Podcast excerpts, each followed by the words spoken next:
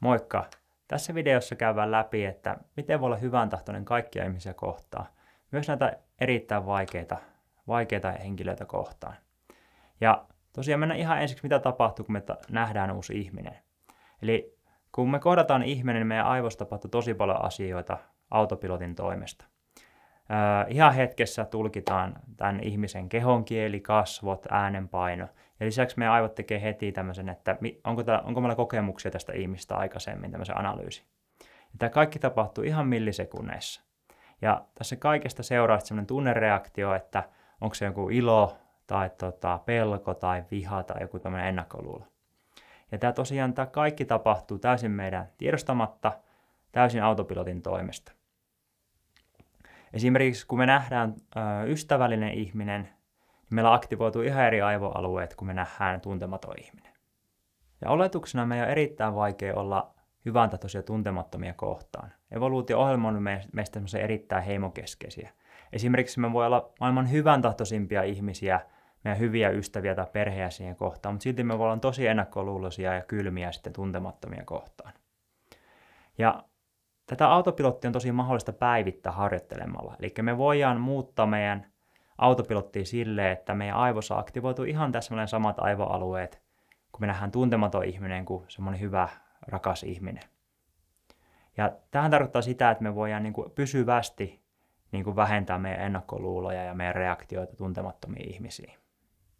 Ja ääriesimerkki tästä autopilotin uudelleenohjelmoinnista on tuo 14 Dalai Lama, hän on niin treenannut koko elämänsä hyvän tahtoisuutta ja myötätuntoa. Ja miten se ilmenee, niin kaikki periaatteessa nämä tutkijat ja tiedemiehet, jotka hänen kanssa tehnyt paljon yhteistyötä, ja vaikka on tavannut hänet vaan, niin kuin, vaan niin kuin hyvin lyhyen aikaa, niin kaikilla on sama viesti välitty, että kun ne, kun ne on Dalai Laman kanssa, niin oikeasti välittyy se fiilis, että Dalai oikeasti välittää heistä. Ja kukaan meistä Dalai Lama eikä piekkä olla. Mutta se pointti on tässä se, että jokainen meistä voi harjoittamalla par- vähentää sitä automaattista suhtautumista ja ennakkoluuloja tuntemattomia kohtaan. Tämä mun kertoa ihan omasta kokemuksesta. Kun mä aloin meditoimaan, niin mulle tuli tietoisuus kasvo, että heitto, mä oon tosi ennakkoluuloinen ihminen tuntemattomia kohtaan. Ja nyt voin kertoa, että harjoituksen myötä niin se ennakkoluuloisuus on vähentynyt. Sitä yhä on, mutta se on paljon vähemmän, mitä se oli silloin neljä vuotta sitten. Tosiaan jokainen meistä voi tehdä tästä hyvän tahtoisuudesta semmoisen uuden normaalin. Ja tässä on aina hyvä muistaa, että tämä hyödyttää meitä itseäkin tosi paljon, eikä vaan niitä muita ihmisiä. Mennään sellaisen käsitteeseen kuin yhteinen ihmisyys. Eli tämä on tosi ää, tärkeä juttu, ja kun tämän kun oikeasti sisäistää ja oivaltaa, niin tämä auttaa tosi paljon hyvän tahton niin ihan kaikkia ihmisiä kohtaan. Eli kun sä jatkat sitä mielen harjoittelua ja sun tietoisuustaito paranee, niin tämmöisiä asioita alkaa tulee niin ilmiselväksi. Ensimmäinen on se, että ää, sä alat huom- ymmärtää, että kuinka iso vaikutus ja ote niillä sun opituilla ajatusmalleilla ja mielenrutiinilla on kaikkeen sun niin kuin, ää, käytökseen, valintoihin, tunteisiin, ajatuksiin ja niin edelleen. Ja tämä on varsinkin totta ennen kuin olet oppinut tietoisuustaidon hyvin, mikä antaa sitten sen valinnan vapauden noihin hetkiin. Mutta ilman sitä, niin siellä ei ole hirveänä sitä valinnan vapautta.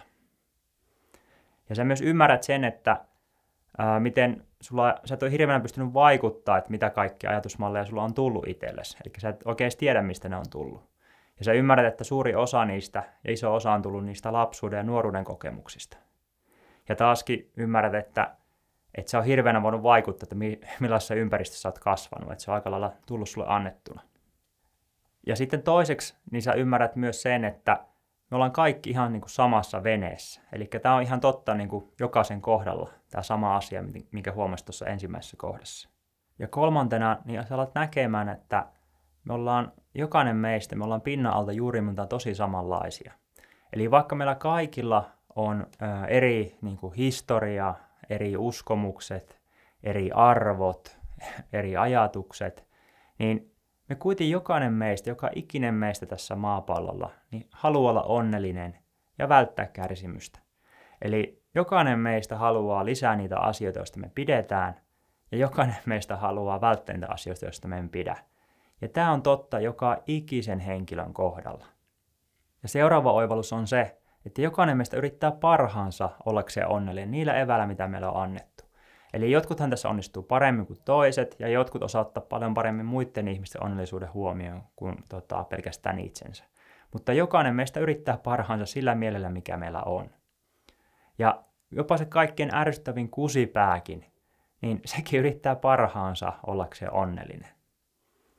Ja nämä kun, tämän, nämä, kun nämä kolme kohtaa oikeasti sisäistää, niin se oikeasti niin kuin auttaa tosi paljon hyvän tahtoisuudessa niin kuin ihan kaikkia ihmisiä kohtaan. Onko ne tuntemattomia tai onko ne sitten tosi tämmöisiä niin kuin hankalia, vaikeita ja tota, hyvin epämiellyttäviä. No sitten varmaan moni tästä kysyy, että miksi mun kannattaa olla hyvän tahtoinen näitä hankalia ihmisiä kohtaan. No siihen on neljä hyvää syytä. Eli ensimmäinen syy, että me vasatutetaan itteemme sillä negatiivisuudella. Eli kaikki tämmöiset negatiiviset käsitykset muita kohtaan, niin se on vähän niin kuin semmoinen myrkyllinen painoreppu meissä. Ja se vie niin kuin tosi paljon meissä semmoista energiaa ja tilaa. Eli monethan meistä kantaa jopa vuosikymmeniä tämmöistä suuttumusta ja katkeruutta muita kohtaan. Ja sillä ei käytännössä mitään väliä, että onko se oikeutettua se suuttumus ja katteruus, koska sä vaan ammut loppujen lopuksi sillä omaan jalkaan. Ja jos sä pystyt päästään irti niistä kaikista ää, kaunoista, niin se vaan niin, kuin niin paljon tulee semmoinen kevyempi ja onnellisempi olo sen jälkeen. Eli tutkimukset on osoittanut, että esimerkiksi anteeksi annolla, niin sillä on tosi, tosi isoja terveysvaikutuksia ja semmoisia hyvinvointivaikutuksia ihmiseen. Ja sitten toisena on se, että me pystytään reagoimaan paljon taidokkaammin tilanteisiin. Eli se toinen ihminen, vaikka tekisi kuinka ilkeitä juttuja, niin se ei pysty pilaamaan sun päivän samalla tavalla kuin ennen. Eli sulla on se enemmän niin kuin valta itselläsi, kun sä voit hyvän tahtoisesti nähdä toisen ihmisen. Ja kolmantena on se, että tämä myös mahdollistaa myös hyvin hankalienkin ihmissuhteiden niin kuin parantamisen.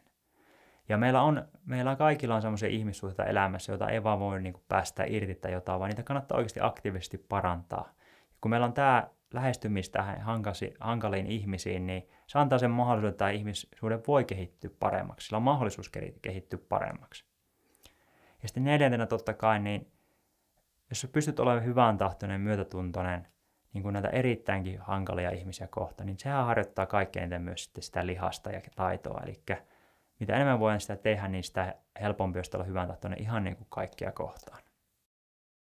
Ja nyt sitten seuraavaksi mennään, että miten pystyy olemaan hyvän tahtoinen sellaisia ihmisiä kohtaan, jotka on niin satuttanut kovasti. Eli nämä näkökulmat auttaa. Muista ensinnäkin se yhteinen, yhteinen ihmisyys, eli jokainen yrittää parhaansa olla onnellinen sillä mielellä, mikä hänelle on annettu ja mikä hänelle on tullut. Eli kukaan kolmenvuotias ei ole valinnut varmasti, millainen aikuinen hänestä tulee. Eli koeta yrittää aina muistaa se juurisyyt ja miksi siellä tekojen takana.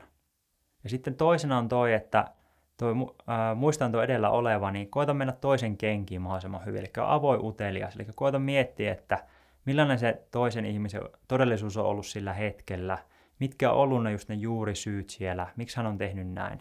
Ja hyvin useinhan, jos joku toinen satuttaa toista, niin hän on itse niin kuin, tuntee kärsimystä ja kipua. Eli tämä on tämmöinen hyvin tota, viisas sanonta kuin hurt people, hurt people. Eli mitä se tarkoittaa, niin satutetut ihmiset satuttaa ihmisiä. Ja kolmantena, niin muista viisas itsekkyys, eli tällä saatat eniten ittees. Ja aloita helpommasta päästä, eli älä suoraan hyppää sinne syvään päätyyn, eli systemaattisesti siirryt vaan vaikeampia, vaikeampia, vaikeampiin kohteisiin.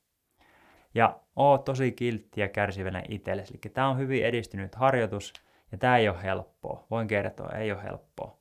Eli oot tämän kanssa vaan niin kuin kärsivällinen ja oo oot tosi jo iloinen ja tota, tyytyväinen itseäsi, jos edes aidosti oot yrittänyt, niin se, se riittää. Eli nyt vaan jokainen ohjelma oma autopilottiensa uusiksi. Ja tämä ei ole helppoa, mutta jopa pienetkin tota, yritykset ja muutokset, ne kumuloituu sitten elämässä. Eli laitetaan jokainen se positiivinen lumipallo nyt sitten pyörii ihan kunnolla.